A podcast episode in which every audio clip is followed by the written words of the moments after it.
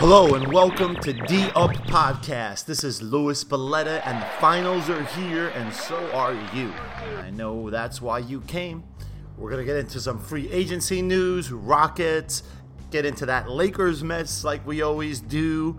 But first, let's start out 100 miles an hour on the Raptors and the Warriors. That's right, it's here. The Raptors defeated the Bucks and now are facing the Warriors in the finals. We got Kawhi Leonard on fire doing his best Michael Jordan impression. And that's where we want to start out, talking about Kawhi and his superstar, all star, elite performance, best guy in the league, uh, a Superman dig right now because Kawhi is on a different level.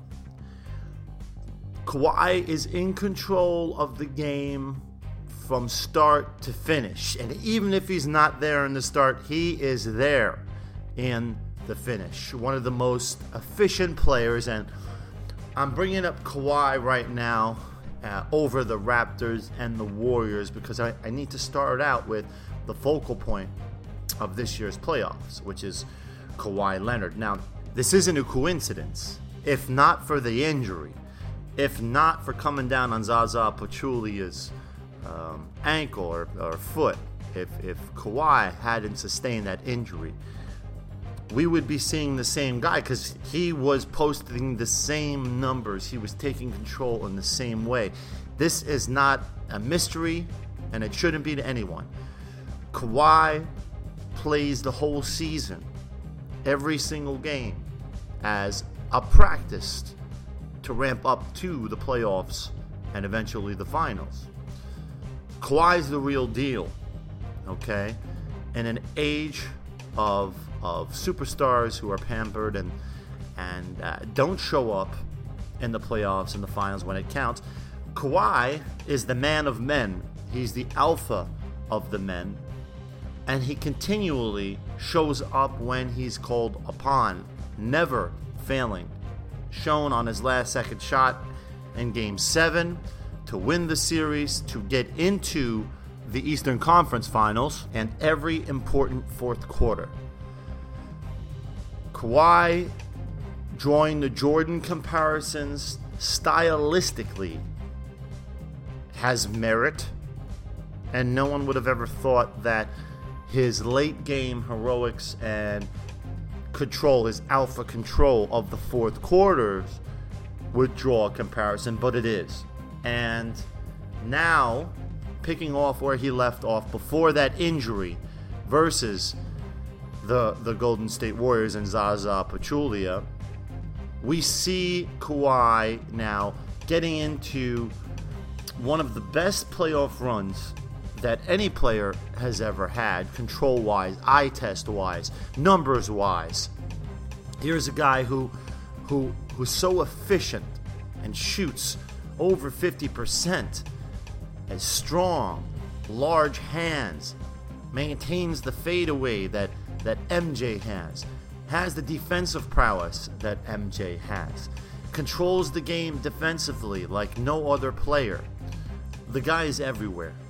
And Kawhi is the centerpiece of this finals. There's no doubt about it. What will he do? How will the Warriors defend him? That's all the talk. Now we can get into Siakam and and and VanVleet, and we're gonna get into those guys as well. Don't worry, because the Raptors are playing the Warriors, not Kawhi. But in basketball, everything is about matchups. And who will the Warriors throw at Kawhi? Do they have an answer for Kawhi? Can Draymond contain Kawhi? I don't think so. I think Draymond could can wear him down a little bit because he can get physical with him, even though he's not Kawhi's size. But they can the the Warriors could go and throw young bodies at Kawhi the whole time and, and wear him down.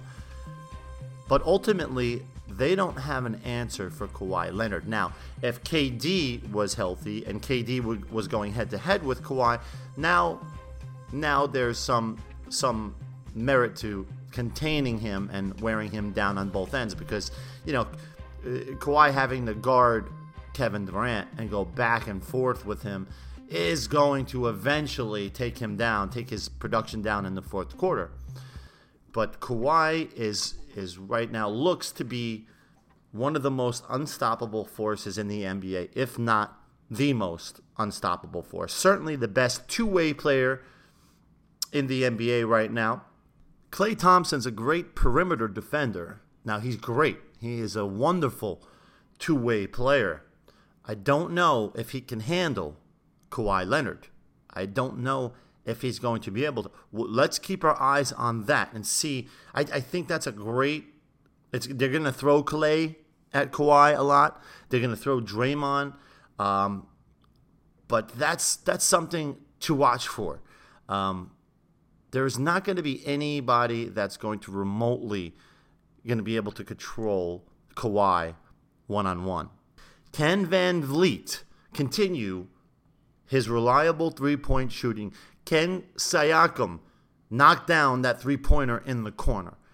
Okay, Siakam has to come through and knock down th- open three point shots because they're going to leave him open a lot, and he's he's usually open in that corner in the in the Raptors offense, the way the Raptors run their offense, and for sure, Kawhi, uh, uh, Kyle Lowry has to show up, and he has to show up consistently, and he's done so now He's answered all of the critics finally, and he has knocked down the three point shot. He has shown up in the fourth quarters, which which really was a question that, that we all had. Uh, is playoff Kyle Lowry the same as the regular season Kyle Lowry? And thank God he's coming through.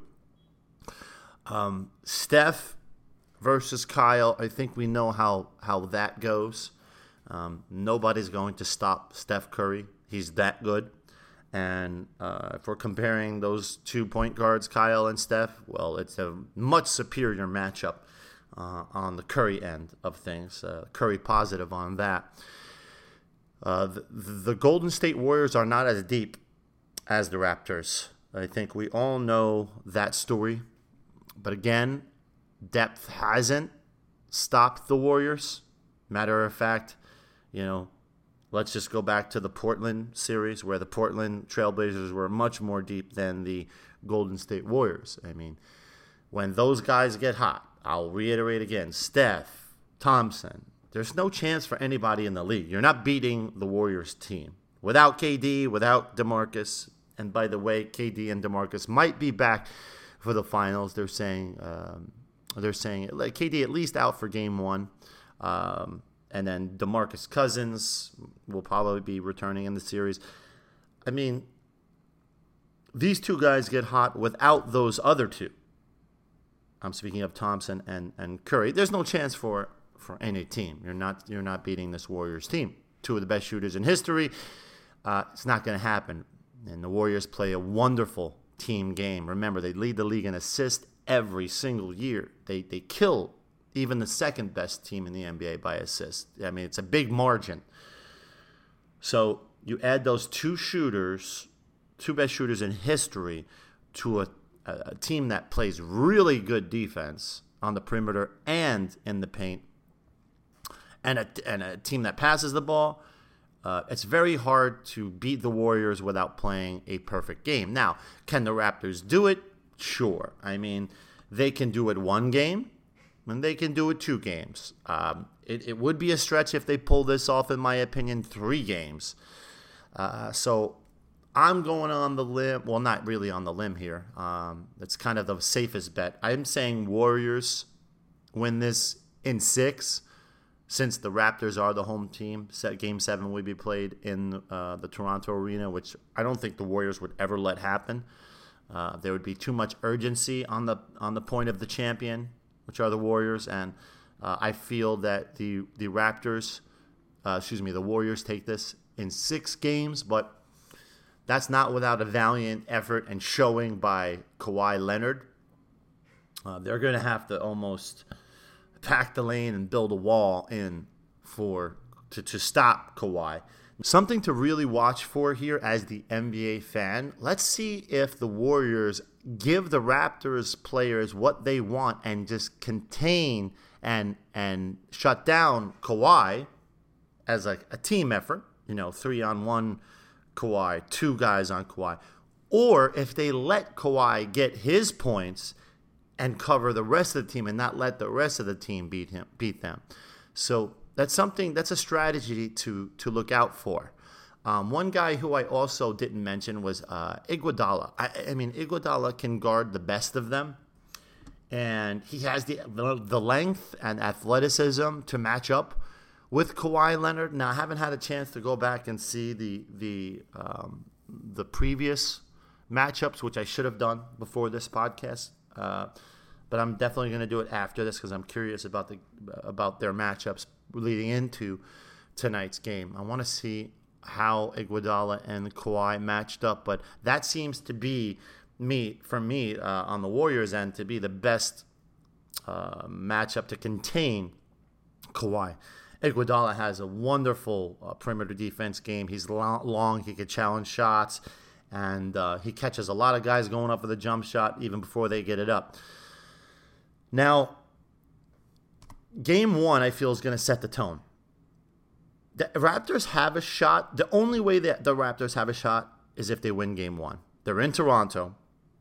They can create some sort of a, a first jab, a first blow in the face. They can punch first in the face if they're at home, which they are. And if they win this game, that puts the Warriors on their heels. And there's a lot more drama to unfold, as I said, because KD will probably return in this series. DeMarcus Cousins will. And that's going to add a little bit more uh, subplots and drama to this Netflix series. But ultimately, let's call a spade a spade. This is about the Warriors trying to take on a three-peat and Kawhi Leonard trying to stop another big three. And remember, if you uh, go back, uh, Kawhi versus I think it was the uh, Miami Heat, the LeBron Miami Heat. Uh, we have this all over again, and Kawhi's going to try to put an end to the Warriors. Who knows? The rest of the country is 47 to 50, uh, rooting against the Warriors. I'm rooting against the Warriors. I want a new champion. I want Kawhi to wear that king crown because he deserves it. So let's keep this in perspective and go Raptors. Moving on to the Lakers. Uh, we're going to be covering off season all the time on D Up Podcast. Uh, it's going to be every week. This is going to be the craziest offseason in NBA history. And who's at the forefront? The Lakers the crazy mess of the Lakers. The Lakers are in trouble. They're in trouble because LeBron James is 34. I think he might have just turned 35. I don't know. Uh, he's, he's, he's an aging superstar. That's no doubt. He has a lot of mileage. And on top of that, it's the best free agency class of NBA history, like I just mentioned. And they're in the position to where they would have to trade for Anthony Davis. It's not like they're getting a free agency, free agent coming to the Lakers like a Anthony Davis caliber that's just going to sign. No. Anthony Davis would have to be traded for the whole Lakers team. How would that work out for LA? Jeanie Buss has gotten them into this scenario. Uh, you could, you know, you could put it on Magic, Rob Pelinka, you know whoever was in charge or is in charge it, it's a cluster mess right now. People say that uh, jeanie buss's friend uh, mrs rambis kurt rambis's wife is is calling the shots or advising her. What a mess this whole thing is. Even phil jackson has takes on things whether kobe bryant has a take on on influential moves. It, it's a mess. Yet there could be a little bit of relief in sight if what's going on is true, and that's Kobe Bryant is now recruiting Kyrie Irving. At least that's what the reports say, and it seems to be confirmed. Uh, Kobe, a longstanding member of the Lakers organization and best friend of Rob Pelinka, uh, has a lot of power, regardless of what he might allude to in that organization. And is actively recruiting Kyrie to come to the Lakers. Now, of course, you know Kyrie and LeBron won a championship and beat the Almighty Warriors together. So they've proven they can win and that they can almost do it all themselves. So a Lakers resurgency could be in the works if Kyrie is uh, serious about in his talks. But um, long-standing rumors that he's coming to New York, either Brooklyn or the Knicks, could thwart that that whole hope for LeBron. Now, whether Kyrie would want to go, Kyrie's somewhat young, so he, whether he would want to go with an aging LeBron and a dysfunctional Lakers agency is beyond um, what I can comprehend. But uh, weirder things have happened. And moving on to more free agency, the Rockets seem to want to improve their roster. Daryl Morey, of course, the guy in charge over there, uh, wants to improve this roster. Clint Capela seems to be on the trading block. Um, they're talking about moving many pieces, almost everyone, Chris Paul being one of them. Now, Chris Paul seems to be a shell of himself. He's no longer that that wonderful superstar. He's a great team player, but he's not that that especially that playoff superstar that he could be or that the Rockets hoped him to be. They seem to be the Rockets seem to be hell bent on keeping uh, Harden there as the franchise cornerstone, um, but they're looking to make some some drastic changes. Whether or not they can try and lure KD there, that's another question, and reunite KD with Harden. Uh, free agency seems to be taking amazing, fun, uh, dramatic turns, uh, and the season is not even over here. Uh, the finals are about to start, and there's chatter. So watch out for the electric that's about to come. The Rockets are about to make some some moves, and so is the rest of the NBA. So now getting back to the NBA Finals because this is what the show is all about. It's about the preview. Let's talk about Steph Curry. Steph Curry is playing phenomenal ball. He's dancing at the top of the key, which spells disaster and death for the opposing team, as I've always said. And when he plays and has fun, it's basically a Warriors win every single time. Uh, the Warriors are moving the ball like their previous championship year's self. Not only is the ball moving now, but the ball is going in the hoop Thompson and Curry have seemed to be catching fire. And the question I have with this nine day layoff is whether or not the Warriors can continue the momentum that they found in their previous series versus the Raptors. That layoff usually doesn't spell well for the team with the layoff. So Raptors might have an advantage in game one, not only because of the home advantage, but because of the Warriors, you know, creakiness. Uh, they might need to to you know settle in, get bumped a couple of times on the shots. They might need to get hit in the mouth a couple of times to really feel that NBA speed again. That being said, the Warriors have been there. They've done it. They have. Uh, been through every possible scenario there is in the playoffs, and usually experience wins out. Steph, Klay, and Draymond Green will be ready no matter what. Uh, I feel that the rest that they get will be a positive for them because of the mileage they've had in the past playoff years uh, all these playoff runs, the finals runs, it does take a toll on you. So uh, I guess the pot, I just that's the positive advantage for this nine day layoff. Coming back to Kawhi Leonard. Now, Kawhi, yeah, I've watched, grew up watching Michael Jordan play, and a lot of people are talking about Michael Jordan comparisons. I touched on it earlier in the beginning of this. Uh, one thing I wanted to to mention about that that I didn't get to um, in this previous series and the whole the playoffs with Kawhi, uh, uh, from what we've seen, is um, he does things very relaxed. He's a quiet guy. He's a relaxed guy, and he picks his places. He's efficient, And that's very MJ like as well. Uh, Michael, if you look at him, he never, ever forced the issue. Um, whereas Kobe Bryant would force up bad shots and uh, whatever it may be. Michael Jordan and Kawhi are very measured. Uh, they're they're very relaxed players, always looking first to pass, second to shoot, even though both can put up very high numbers at times. Uh, you would really have to watch Jordan if you haven't watched him play. He always looked for the pass first.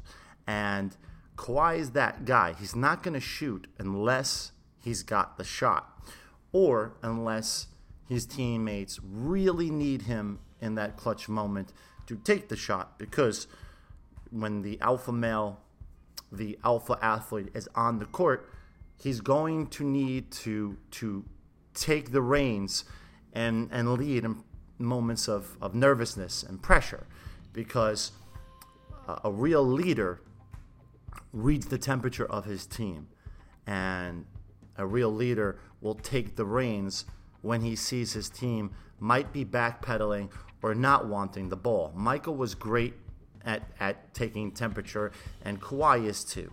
And Kawhi brings it to another level, I feel, in the playoffs and in the finals. It, when that shot needs to be made, he's going to make things happen. And it's it's in such a relaxed manner. It's it's beautiful to watch. Uh, when when you watch a player like let's see, see, I'm a big Damian Lillard fan, but he can force the issue at times, right? Um, there's a lot of players in the league that just force the issue, but there's something nice about a guy gracefully getting to his spot and not forcing it. Right, Kawhi Leonard's big and can force you off the block, but he's so graceful in getting into his spots and, and seeing the floor and seeing the situation that if you're a basketball player, you can only hope to play within yourself like Kawhi plays within himself. And I think that's the, the main point. It's about playing within yourself. And Kawhi has brought such a fundamental, a fundamental superiority to the game where I think it's great for players that are watching, especially the younger players, to take something from Kawhi's game, not necessarily Steph and shooting it from 50 feet away from the basket, or, or taking it from the sidestep shoot like Damian Lillard, which are, you know, these are all great players, or throwing up a half court shot like like Trae Young on a normal day basis. But it's about playing within the team system and playing within yourself and having that balance and knowing when to strike knowing when to relax, knowing when to pass. Watching Kawhi, to me, is similar to watching Jordan in that manner, you know, even without the fadeaway jump shots and without the, the, the defensive prowess. It's, it's really a, a wonderful, eerie similarity to look at. And as the finals develop, I want you to watch this and watch his efficiency, watch his percentages. It's just it, it's really remarkable how he improves even in the playoffs and in the finals. So, anyway, this is Lewis Belletta. You could catch me and talk to me through DM on Instagram, Lewis space Edward space Belletta. Friend me. I get back to all of your DMs. I get back to all your messages. Find me on Facebook, Lewis space Edward space Belletta, and and let's talk because I always like to talk about things you tell me that you want to hear on this show. So strap in, get your popcorn, get your basketball out, and let's get involved. I'll see you here next week to talk about what goes on in the finals Raptors, Warriors, D Up podcast. This is Louis Belletta. I'll see you soon.